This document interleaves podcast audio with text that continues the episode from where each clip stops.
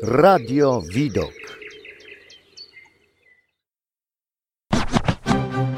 Sztuka i kultura. Powidoki sztuki.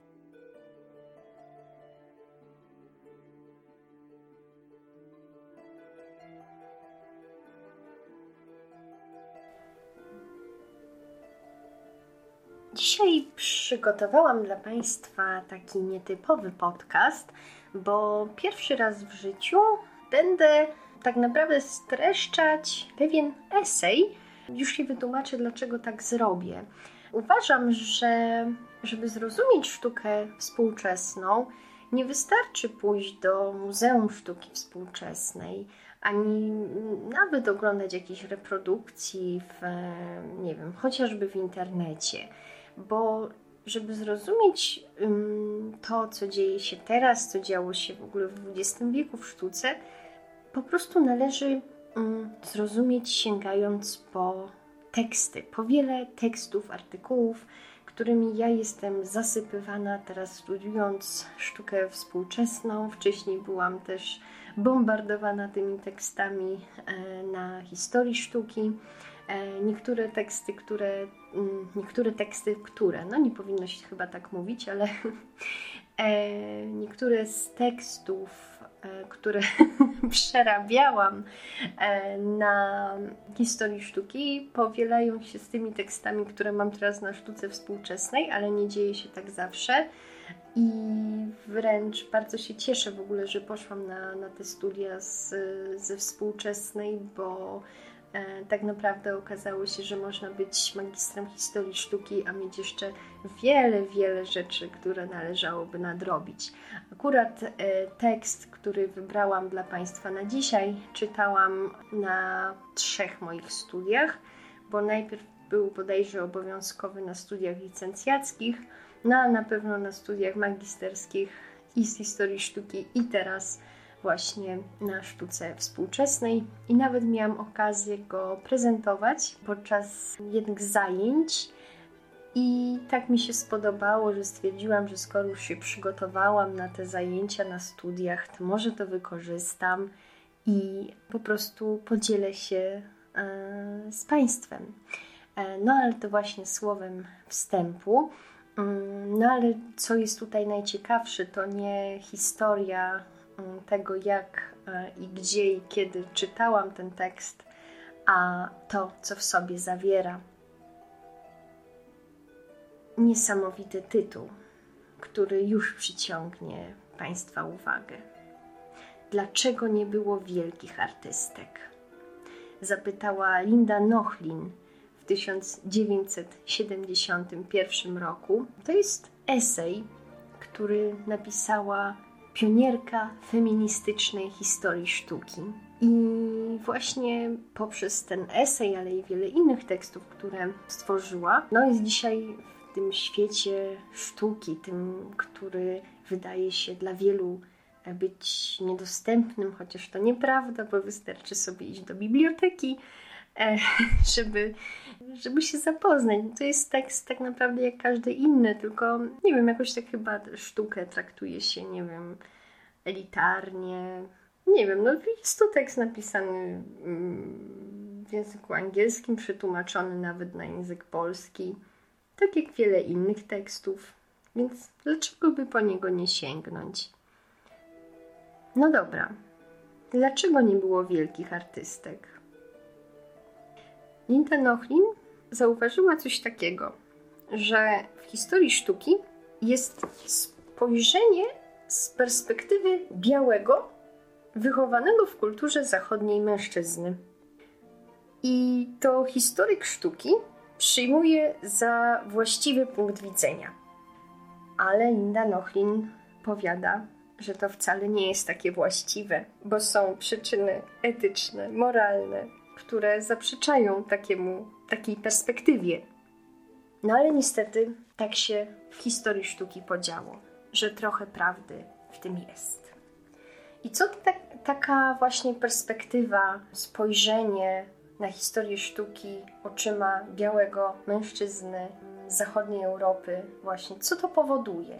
Nochlin pisze o tym, że sama obecność wprowadzonego do badań historycznych przez feministyczną krytykę narzuconego niechcianego podmiotu odsłania myślowe ograniczenie. I tutaj jeszcze Beszta, mówiąc o metahistorycznej naiwności tych wszystkich dyscyplin. Nochlin przyjmuje, że dominacja białego męskiego subiektywizmu należy do szeregu intelektualnych wypaczeń, które trzeba skorygować, by mogła powstać bardziej odpowiadająca faktom wizja historii.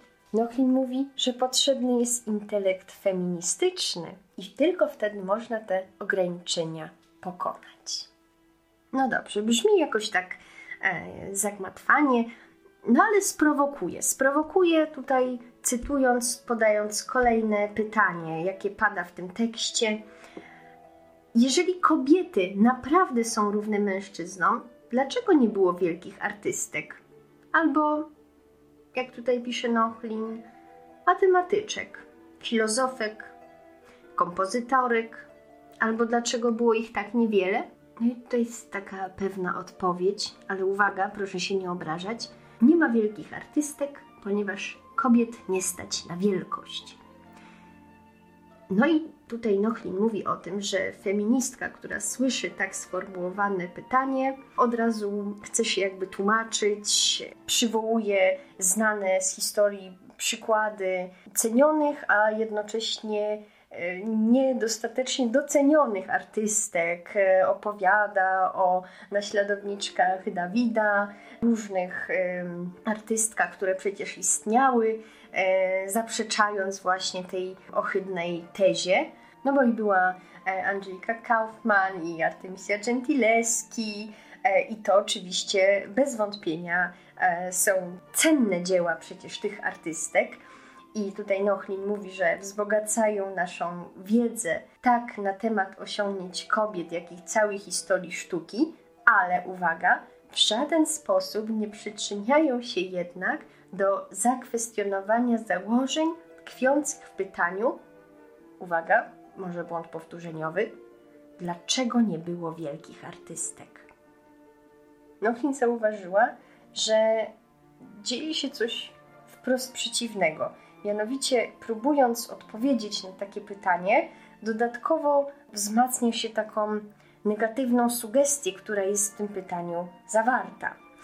No i co należy zrobić? No, mm, według tej autorki trzeba przyjąć, że wielkość artystek różni się od wielkości artystów i że istnieje wyróżniający się i dający wyodrębnić styl kobiecy który formą i ekspresją różni się od stylu mężczyzn. No ale czy to do końca jest prawda? No i uwaga, tutaj trzeba iść dalej. Tutaj Nochlin y, wskazuje na um, ugrupowania jak, nie wiem, Błękitny Jeździec, czy malarzy skupionych wokół Gogena, czy, czy kubistów.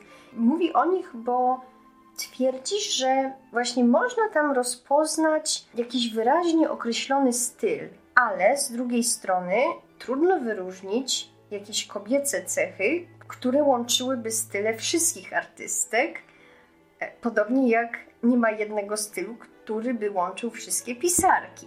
Artystki i pisarki wydają się raczej bliższe innym artystom swej epoki i stylowi, który wówczas obowiązywał.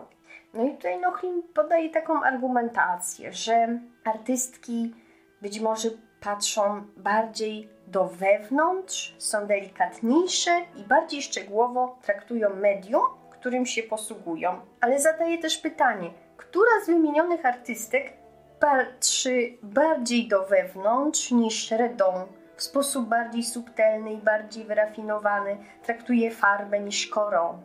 Czy w Hagonach jest bardziej czy mniej kobiecy od Madame Vigée-Lebrun? No i tutaj pojawia się dosyć ciekawe stwierdzenie, że rokokowy styl XVIII-wiecznej Francji sam w sobie był bardziej kobiecy. No bo yy, jeżeli uznamy, że ta delikatność, bogactwo i kunszt szczegółów są charakterystycznymi cechami stylu kobiecego, to okaże się, że nie ma nic kruchego w końskim targu Rozy Bonner, ani też nic wykwintnego i wielkich płótnach Ellen Frankenthaler. Nie tylko kobiety malowały sceny z życia domowego albo portretowały dzieci. No bo i Chardin, i impresjoniści. No i tutaj wymienię i Renoira, Moneta. Właśnie po to, żeby wskazać, że wybór jakiejś sfery jako tematu albo ograniczanie się wyłącznie do pewnych tylko tematów nie mogą być uznane za styl, a tym bardziej za kwintesencję stylu kobiecego. I problem polega nie tyle na tym, co niektóre feministki określają jako styl kobiecy, ale na niezrozumieniu przez nie, czym jest sztuka. I tutaj znowu cytuję. Błąd tkwi w naiwnej wierze, że sztuka jest bezpośrednim, osobistym wyrazem indywidualnych, emocjonalnych doświadczeń, że życie osobiste przykłada na język wizualny. A jest ona zupełnie czym innym, w każdym razie wielka sztuka. Tworzenie sztuki wymaga wewnętrznie spójnego języka formalnego, mniej lub bardziej zależnego albo wolnego od formułowanych w danej epoce konwencji, schematów i systemów zapisu, które należy sobie przyswoić podczas sztuki w akademii, terminując u mistrza albo gromadząc przez wiele lat własne doświadczenia. No, jeżeli chodzi o to terminowanie u mistrza w akademii, Tutaj od razu przypomina mi się wiek XIX i znaczy nie tylko w XIX wieku przecież było tak, że e, artysta no, był takim czeladnikiem, który właśnie kształcił się u tego nauczyciela, który no, jawił się jako mistrz, a w akademii były narzucone. Teraz to bardzo streszczam i spłycam, ale że były no, narzucone e, różne tematy i trzeba było malować tak po Bożemu, jak Pan Bóg przykazał. No, to taki duży skrót. Kiedyś opowiem o tym więcej. Ale wróćmy do naszego tekstu. Nochlin zauważyła, że nie ma odpowiedników Michała Anioła, czy Rembrandta, czy Delacroix, czy Cezana i Picassa, czy Matissa w wersji kobiecej.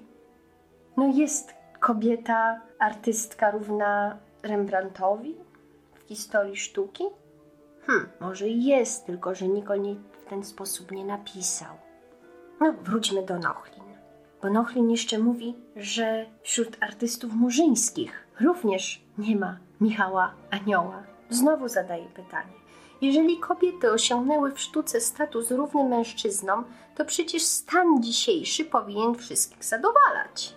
No cóż, Nochlin stwierdza, że kobiety nie miały szczęścia urodzić się jako biali mężczyźni klasy średniej, i nie zawinił tu ani astrologiczny układ gwiazd, e, podczas gdy się rodziłyśmy, ani nasze hormony, czy wewnętrzna wrażliwość, cykle miesięczne, ale błąd tkwi w istniejących instytucjach i systemie edukacji, którą rozumieć należy jako wiedzę zdobywaną od chwili narodzin, od chwili przyjścia na świat, pełen znaczeń, symboli, znaków i sygnałów. No i dodaje, że to naprawdę cud, że mimo nierównych szans kobietom i murzynom udało się tak wiele osiągnąć w nauce, polityce czy sztukach pięknych, w dziedzinach tak jednoznacznie należących do mężczyzn. No i znowu pojawia się pytanie, czy to jest miłość, czy to jest kochanie, a raczej dlaczego nie było wielkich artystek. Nochlin mówi o zafałszowaniu. Przez sposób stawiania najistotniejszych pytań przyjmujemy za pewnik, że owszem, istnieje kwestia wschodnioazjatycka, kwestia głodu, problem murzyński oraz kwestia kobieca – a przecież najpierw powinniśmy zapytać, kto te kwestie formułuje i czemu one mają służyć. Nochlin wyjaśnia, że ta kwestia kobieca, jak wszystkie ludzkie problemy, nie ma szansy na rozwiązanie, ponieważ musiałoby się to wiązać z reinterpretacją sytuacji i radykalną zmianą postaw samych kobiet, Tak więc i kobiety, i pozycja, jaką zajmują w sztukach pięknych, nie powinny być postrzegane oczami sprawującej władzę męskiej elity. I tu jest zdanie, które podoba mi się najbardziej, że to same kobiety muszą zacząć patrzeć na siebie jako naprawdę równe podmioty i przyjrzeć się swej sytuacji bez użalania się i zakłamywania.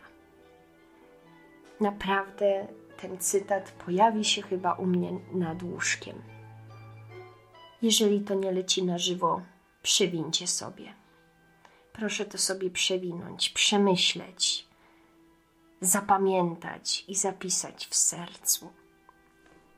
Ale mogę też powtórzyć. Kobiety muszą zacząć patrzeć na siebie jak naprawdę równe podmioty i przyjrzeć się swej sytuacji bez użalania się i zakłamywania. Wow. No i dalej, dalej. Ach, niech lecą iskry.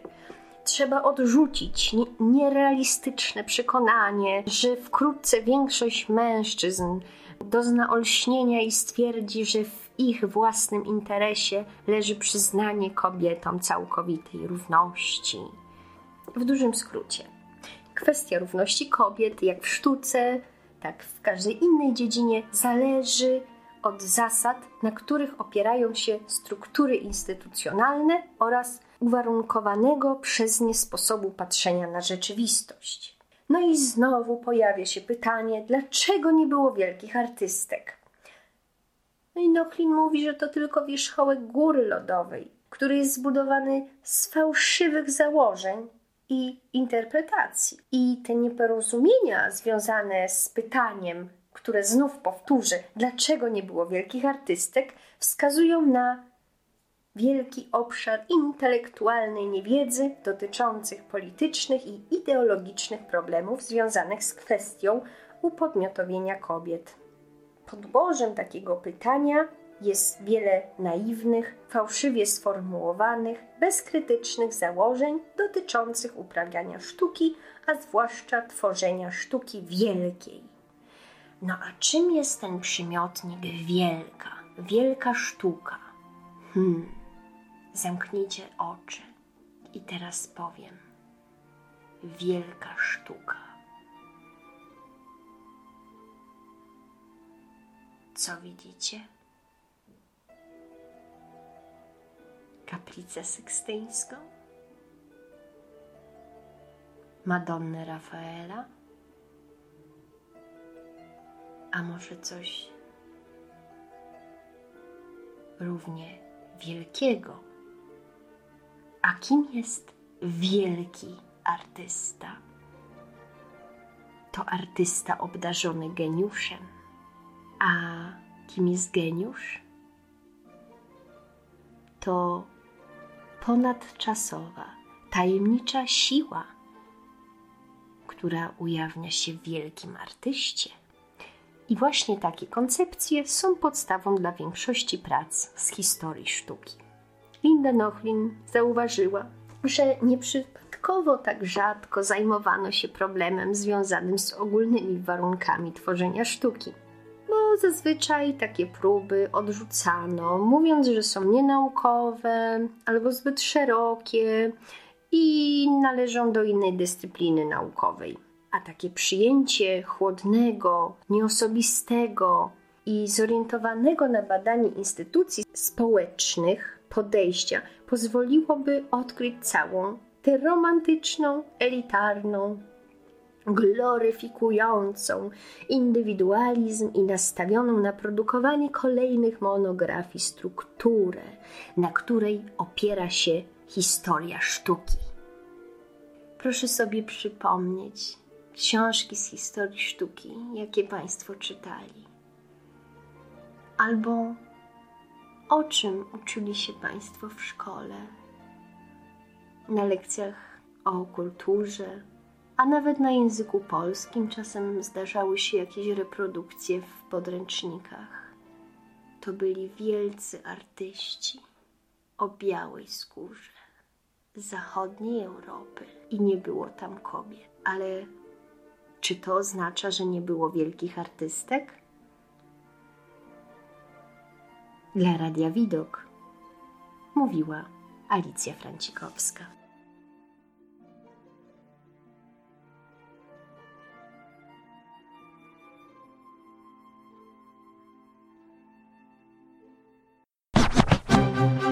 Sztuka i kultura.